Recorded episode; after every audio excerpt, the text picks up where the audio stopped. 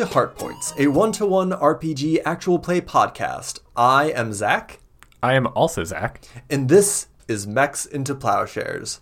How are you doing, Zach? I'm good. I was thinking about um, different names that we could call this when it's just you and me Oh, yeah. without Diana. Ready for some? Okay. I got uh, Z- Zach pack, like snack pack. No. No. No. Uh, no? You don't want to think about that? no, uh, no, that was right out. How about, I think this this one's good. Zach to Zach. Okay, that one's that one I would consider. Okay. That one I'm a little that one tickles my funny bone in Okay. a way that I could appreciate. Uh, the only other one I got is Weird Beards. I I no, I can't quite uh, get behind that one, although I do appreciate it. Okay. More than Zach Pack. So Zach to Zach it is. Zach to Welcome Zach. to Zach to Zach, a segment of Heart Points. uh, the hit follow up to Eye to Eye. Yes. Bye. Oh God. Can we get the rights to that? So Zach is joining me this week in place of Diana for some unforeseen reasons. I don't know what we're going to do with this episode. We'll figure some out fun with it. And this week we are going to be playing a game that uh, has been on the pod before and I absolutely love. It is Frisco Cruises Mechs into Plowshares. This is a gorgeously heartbreaking game that Diana and I played once before, and I don't think I quite got until this game. Like, I think I got it a little bit better at the end of last game, but Zach helped me get this game. I even I listened to the, them do the last game, and it wasn't until this playthrough that we had some pretty intense realizations about the way this game is designed, which are very good. So you should absolutely check that out. That is Mechs into Plowshares by Frisco Cruise. You can find them on itch at Anomalous Entertainment. And you can find them on Twitter at Frisco Cruise. Zach, you're not uh, huge into the mecha genre, right? I'm not. I'm uh, slightly aware of Gundam that it exists. Okay. I think that's probably my major touch point with Max, and then also your weird obsession with uh, the animal one.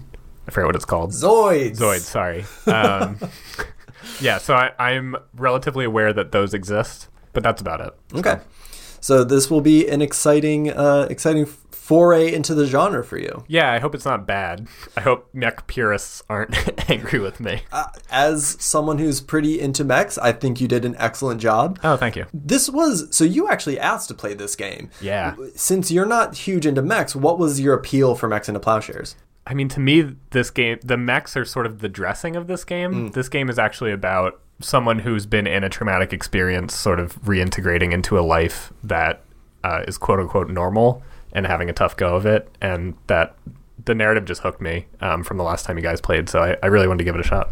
We gotta watch some Gundam together. I'm gonna make you watch some Gundam with me.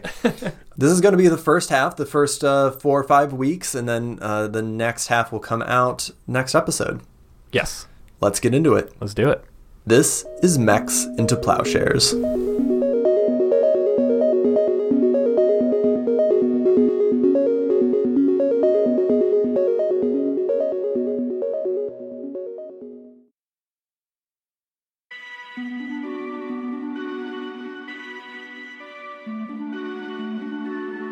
After several long years of war on the border, you have earned the right to buy your mech from the military. Use it to eke out a solitary life, doing manual labor on your farm to pay back the loan before your machine is repossessed. All the while, the enemy from across the border looms, threatening to strike at any moment. Will the enemy attack? Will you be able to defend yourself? How much safety are you willing to sacrifice to make it in this new life? You can still smell the gunpowder on your clothes. You are holding your tags. What was your service ID number? My service ID number was 0289. You are alive. You must remember that you are alive, and the living still have names. What is your name? My name is Iris. You are a soldier. You were a soldier. You fought for two whole years along the border. What nation did you fight for? I fought for the nation of Tjarn. Tjarn. T J A R N. Okay. There was an outpost, and you were assigned to defend it. They attacked it almost every week. Who is the enemy? I think this was um, a civil war. So I think the enemy was internal to the nation. I think they were uh, rebels trying to create their own nation separate from Tjarn. But I, I think I, I fought for my country. Um, so the, the enemy was within. What was the ideological divide? Maybe this was uh, some sort of ethnic subset within the country that Okay. was um, sort of seeking out their own uh, their own land, um, their own government and land and country, sort of separate from Tjarn. Your family owns a farm near the border. You walk past the untended rows where crops should be. What kind of farm is it? Uh, I think it was an orchard farm, uh, so like orchard trees, apple trees, things like that. What is are, are there any trees still standing? Uh, I think that the farm has certainly seen better days. I think there are trees standing, but not in the volume that uh, my family once uh, tended this farm. I think at one point this farm needed lots of sort of hands on deck to um, run the farm. I think I am able to do it with some difficulty on my own now. The sun is high and the sky is clear. There is smoke in the distance. You try to think about what the weather will be like soon and how it will affect your crops. What season is it? I think it's spring. I think it's just um, getting a little warmer out. I think um, I'm anxious because coming out of winter, I need a good crop to make this farm thing work. Um, so it all sort of rides on on the season of, of planting and harvesting. You open the front door and go into the house. You have memories of the last time your family visited here. It seems different now. What does the farm look like? Um, I'm picturing um, maybe a a small farmhouse attached to some sort of more modern um, barn, maybe where they had farm equipment or something. Um, I think at one time there were lots of outbuildings for the different workers in different parts of the orchard growing process. Um, but I think a lot of those buildings are sort of in disrepair or even ruin. Maybe that's from the war, or maybe that's just from the lack of hands to sort of help with the farm at this point. Um, but I think I'm struggling to just sort of maintain this house and attached barn. You sit down at the table. You are alone, perhaps for the first time in two years. Who do you miss? I think I miss my grandparents. I think this was their farm. Um, they're the ones who started it. And I think about um, visiting here and all the cousins and family that uh, we had around and how, I don't know, the, the emptiness of this house now makes that feel so distant. So I think about them. A caravan of trucks rumble down your road. The mech that escorts it looks in your direction. You cannot help but tense in the absence of your machine.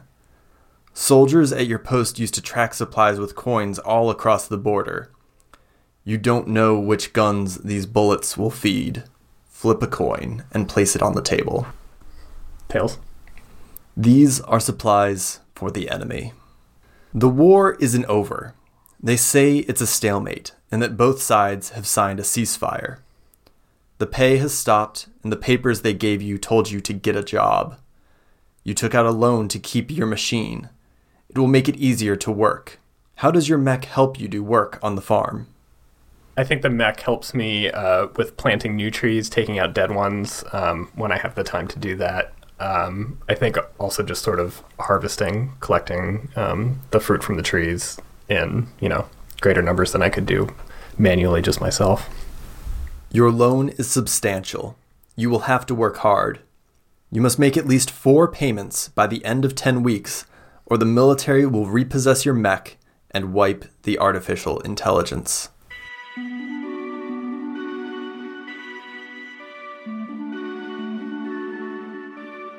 second week. A large military truck offloads your machine near the barn. They ask you to confirm the model and serial numbers. What model is your mech? My mech is a Loki model neck mech. Loki model. Mm-hmm. You had missed it over the past week, the first time since basic training you had been away from it for more than a few hours. The workers unfasten the straps and remove the transportation locks. What does your mech look like? So I don't have a lot of touchstones in mech pop culture. When I think of a mech, I think of a very like humanoid type thing where the cockpit is sort of in the torso and then has um, like arms and, and and legs type of type of deal. So that's what I'm picturing. Yeah. Um, I don't think it has like a head or anything. I just think the I would have sat sort of in like a glass encased cockpit in in the middle of it, and then it has sort of arms out the side and and legs and that kind of thing. Okay. What's its uh, paint job like? I'm picturing like a like a deep deep blue, like almost a black, um, but a deep blue, certainly dinged up. Maybe it's a little faded from its years of service, but maybe like a deep blue with some sort of white accents here and there. You weren't allowed to name your machine until you had completed training. It was so hard, but you did it. You didn't have a choice, really. They wouldn't let you stop even if you wanted to. What is your mech's nickname? Ava. You activate the machine. You see a list of programs and subroutines scroll up the screen. They said it would learn to fight with you, and it did. You remember the first time it moved before you did. Roll on the subroutine chart. This is the first subroutine your mech learned with you.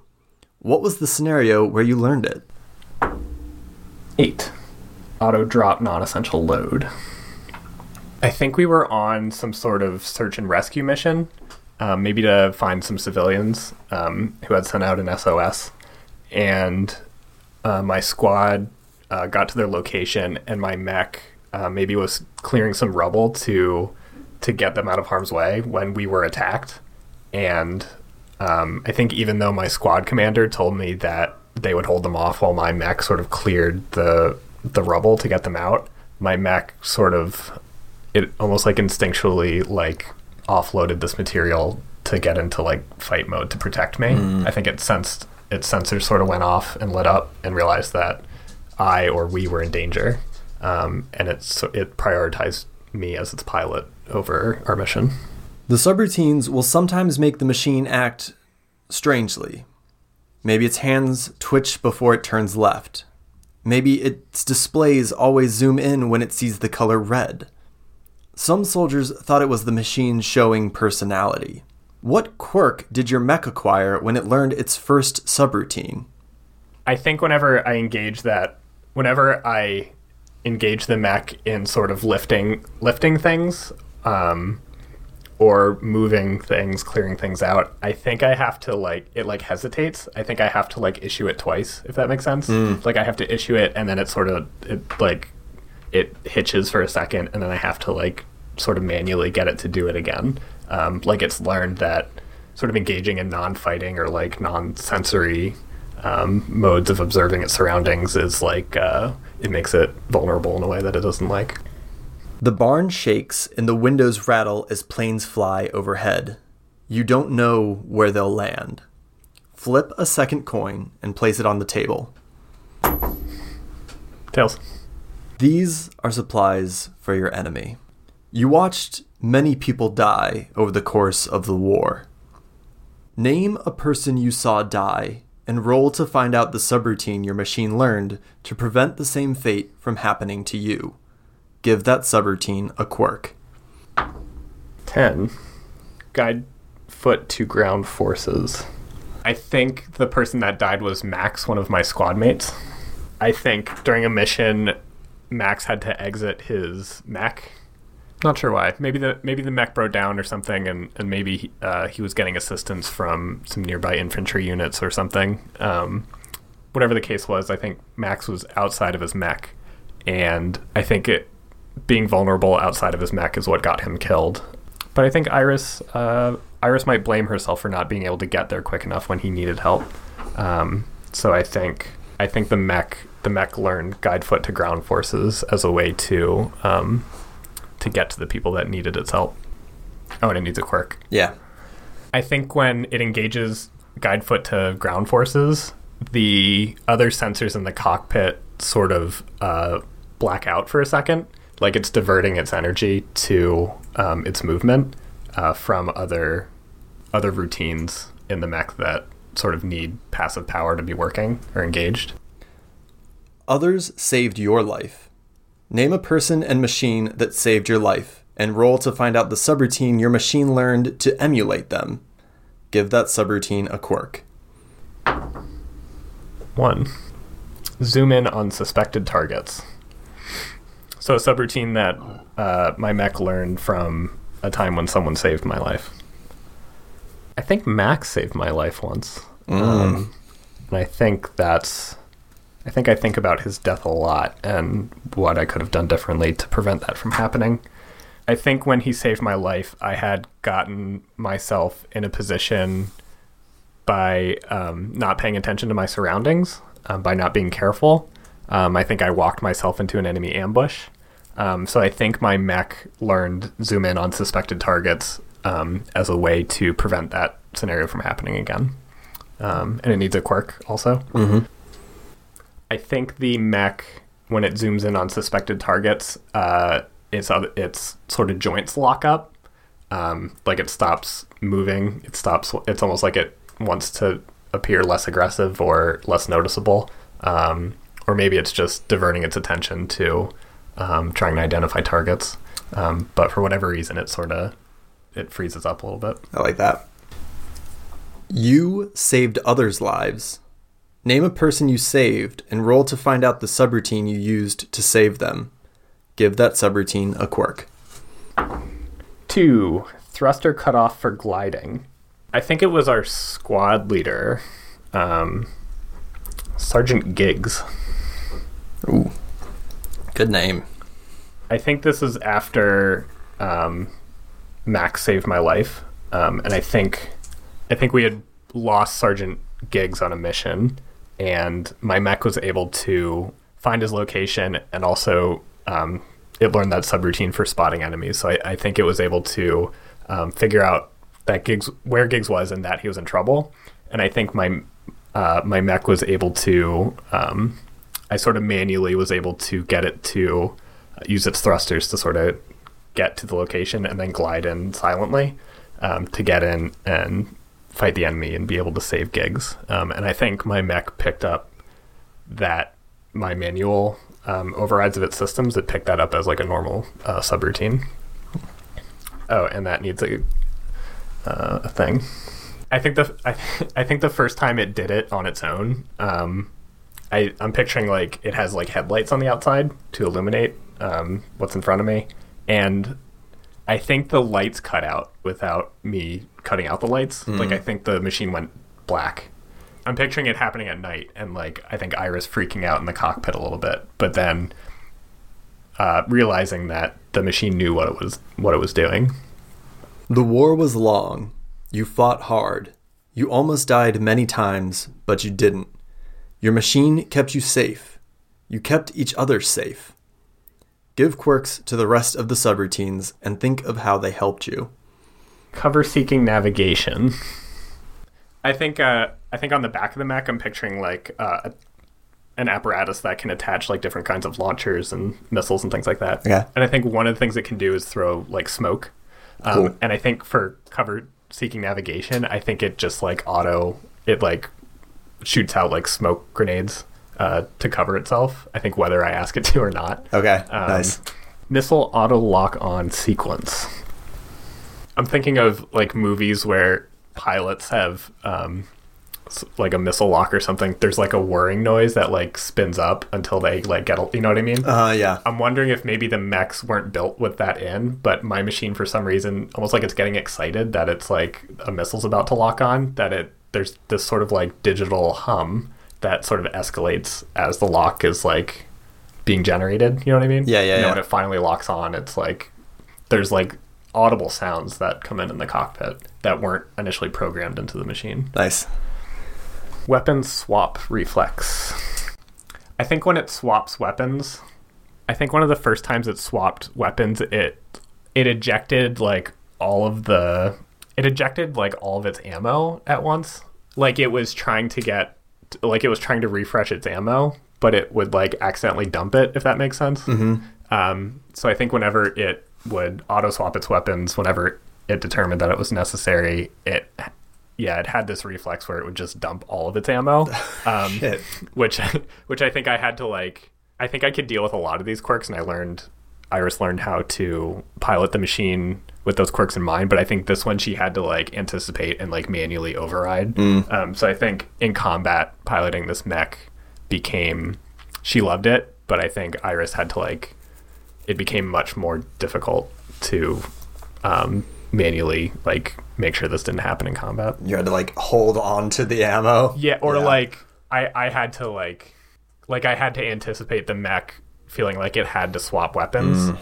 And when it would do that, I would have to like either manually reload all the weapon systems or like put in some kind of manual sequence that prevented it that overrode its its want to switch weapons. Cool. Oh, jettison span ammunition. The next one. Oh yeah. Um, huh. Well, now I'm wondering if maybe the, the weapon swap reflex was so wonky that maybe the jettison span ammunition it would jettison the wrong weapon sometimes. Oh shit. that's okay, that's a quirk. Yeah, like if, if it, it had a cannon it fired, somehow the machine thought it was using a different weapon. Maybe within the machine itself, it had switched weapons, mm. but I had manually overridden it, so it would fire a weapon and then jettison the ammunition for the weapon it thought it was using. Okay. Does that make sense? Yeah, yeah. Okay. This machine's gonna be bad. um, and then automatic double tap. Well, so far it, it sort of seems like this machine has that the mech has its way of learning is by getting itself almost killed, and then like coming up with these quirks that try to prevent that. Like it has some sort of survival instinct. Um, so I'm wondering if the the auto double tap subroutine is like way too much. Like um, like when, whenever it tries to sort of finish off a target, it's almost like potentially creating a lot of collateral damage around it. it. It's putting a lot more energy and force into that particular subroutine than it needs to. If that, I don't know if that's quite right for a quirk. Yeah, I think I think that's solid. Okay. Uh, and I lied, I have one more. low energy rest mode. I think when I put it into low energy rest mode, I can't figure out how to shut off the like the radar scanning. Like for some reason the the sensor like the the sensors on it want to keep scanning for enemies even when I'm trying to shut it down. Um, which I think it means that my mech it consumes a lot more energy um, when I'm out in the field um, than it needs to be, and that it's like your your computers when they get old they need to be plugged in all the time, and it's like you have less and less battery to run on. I, I think this mech um, it needs more time to charge, and when it's not being charged or energized, it has less time that it's able to be out in the field because I just can't shut these these sensors off. Ava sleeps with one eye open. Kind of, yeah. Yeah.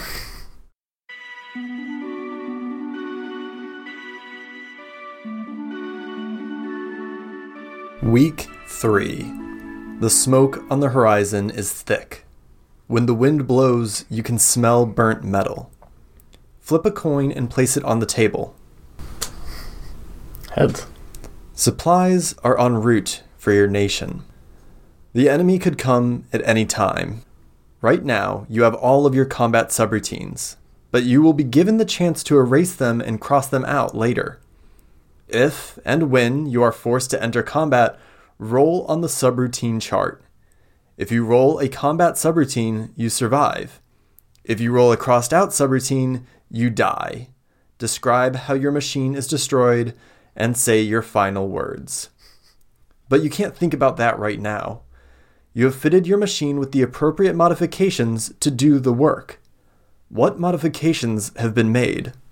So I think the um, that sort of apparatus on the back that held like launchers and things like that. I think I've I've refit that to, I think one have like chain or like grappling hooks or something. So like when pulling down trees or even like hauling trees, um, I think it's able to shoot those out and sort of like I can then like go out of the mech and like tie them around the trees and then it can like haul them.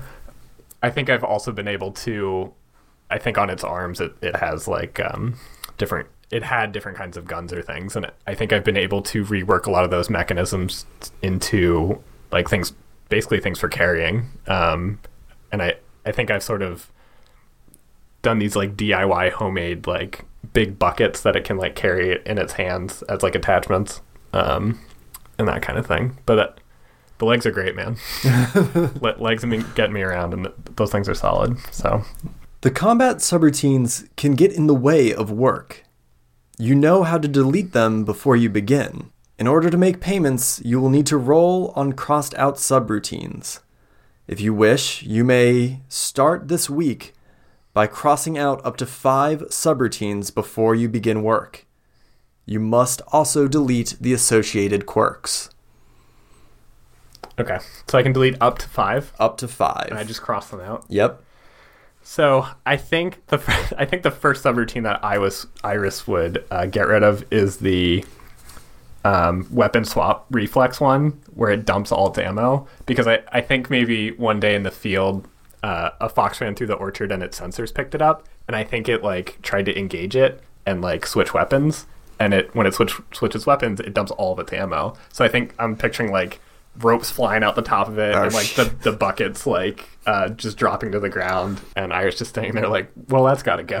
So I, I think she uh, programmed out that one. Yeah, that's probably one that uh, you didn't feel a lot of uh, personal attachment to anyway. No, I, I think that one just got me in a lot of trouble, and it was one that I I think I'm imagining Iris in the field didn't have a lot of time to like reprogram her mech, so she just had to like live with a lot of stuff and figure out how to work around it. But now that she has a little time, she she's definitely getting rid of that one.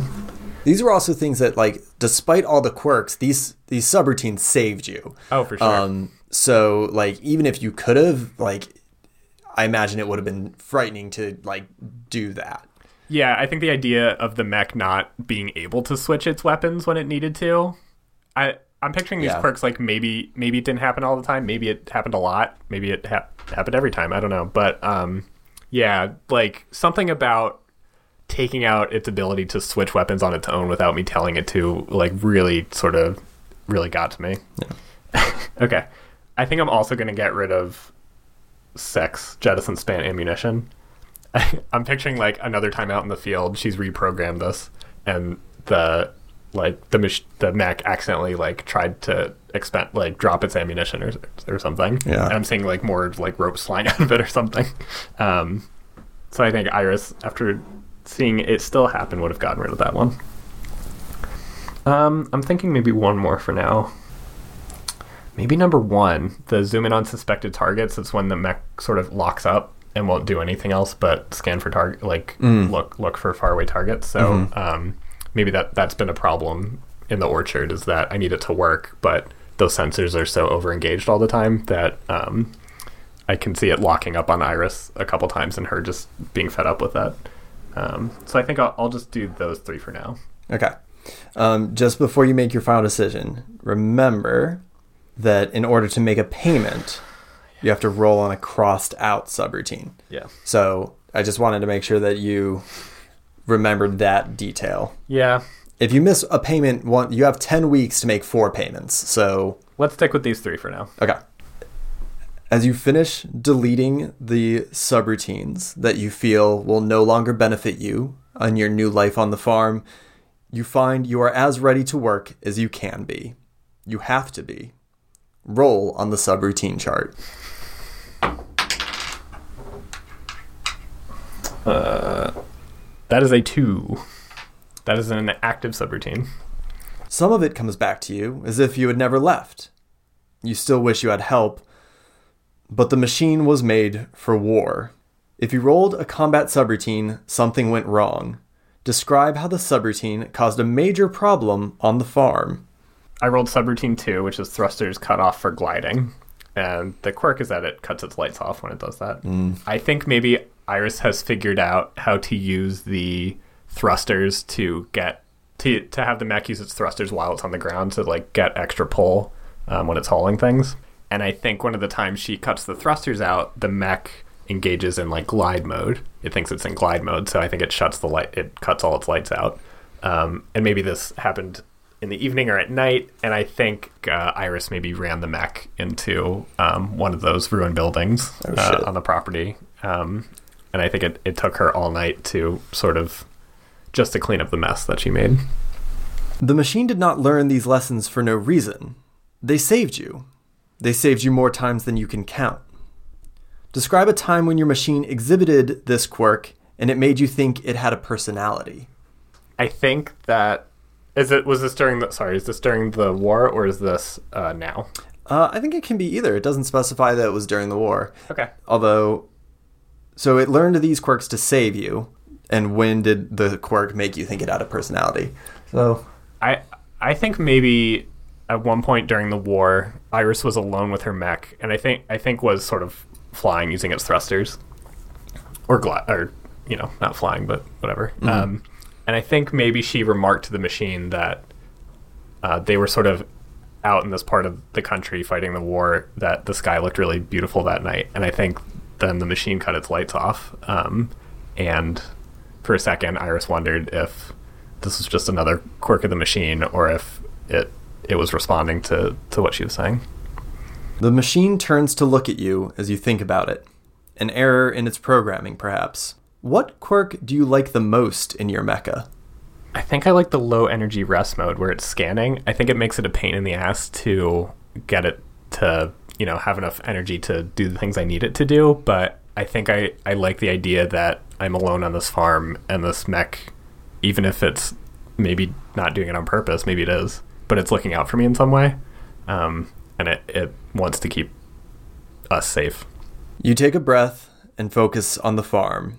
You have to decide if you will delete problematic subroutines. If rolling a subroutine prevented you from making a payment this week, you may choose to cross it out. If you cross it out, you must also cross out the associated quirk. So you may delete the thrusters subroutine if you so wish. That's the only one I can delete? Uh, yes. I think Iris is conflicted because I, I think she remembers that that night in her mech looking at the sky. Uh, I don't think she deletes it.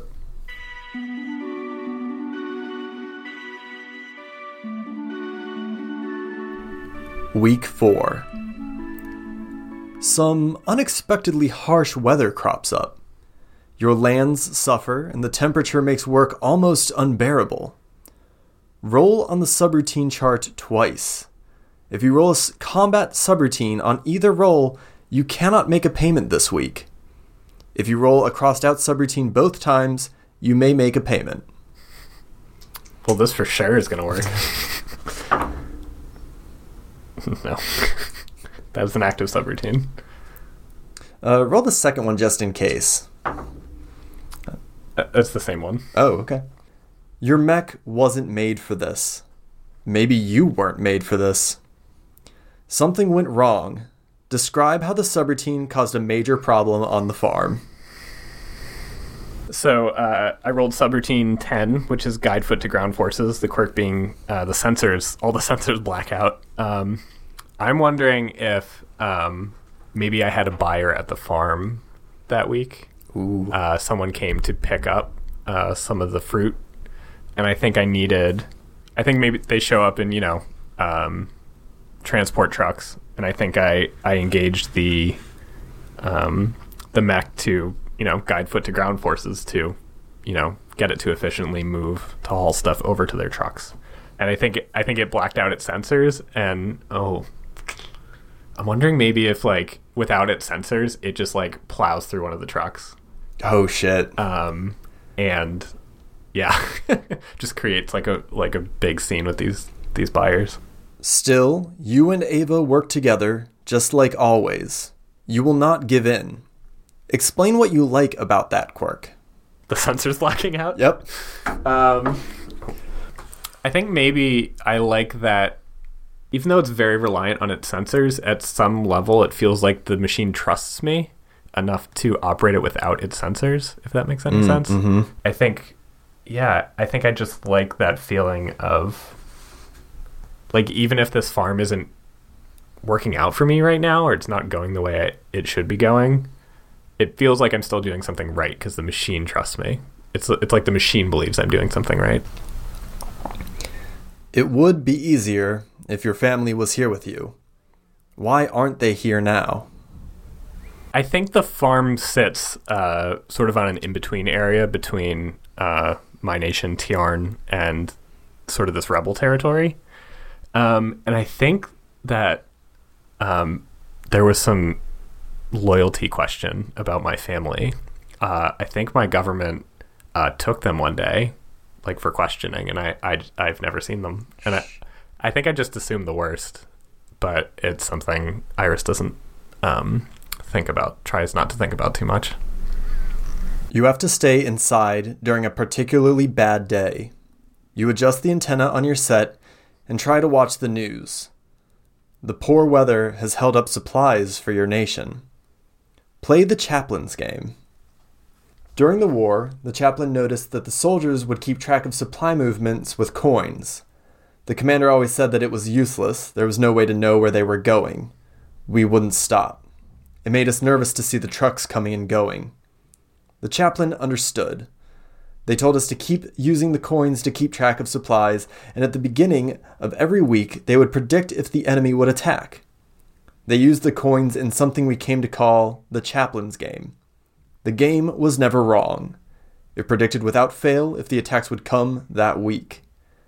Your last day on post, you asked to learn how to use the game to predict if you were safe, and they taught you. As you have watched the supplies move across the border, you have tried to keep track of them by placing a coin on the table into a single large group. Heads up meant that your nation was getting supplies. Tails up meant that the enemy was getting supplies.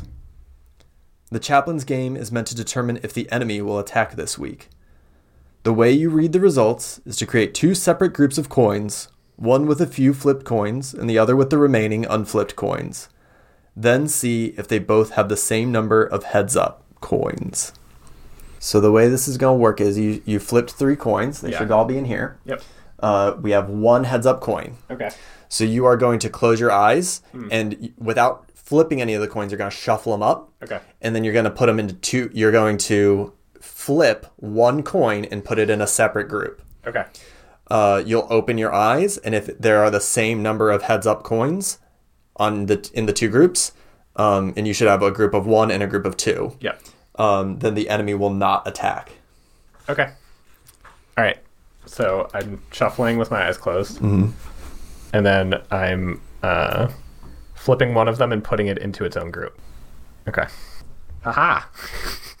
Great success. You have one heads in each of the two groups. I do. The enemy does not attack. You uninstall the farming modifications and open the wooden crate full of ammunition the government supplied you with. You get into the cockpit, power it up, and look towards the smoke on the horizon. They could come at any time. You must be prepared. You awake in your machine after several hours. The console is flashing. It notes that the internal temperature is too low and is asking for permission to increase the heat. If rolling a combat subroutine prevented you from making a payment this week, you may choose to cross it out. If you cross it out, you must also cross out the associated quirk. Yeah, I think that guide foot to ground forces has to go. The console is flashing. Do you stay in the mech or do you go back inside and sleep? I think I stay in the mech. Yeah, I don't know. I I think this machine has enough known quirks that anything out of the ordinary. Is this is this console flashing like this is the thing Iris notices like mm-hmm. Yeah, yeah. I think Iris stays in the cockpit.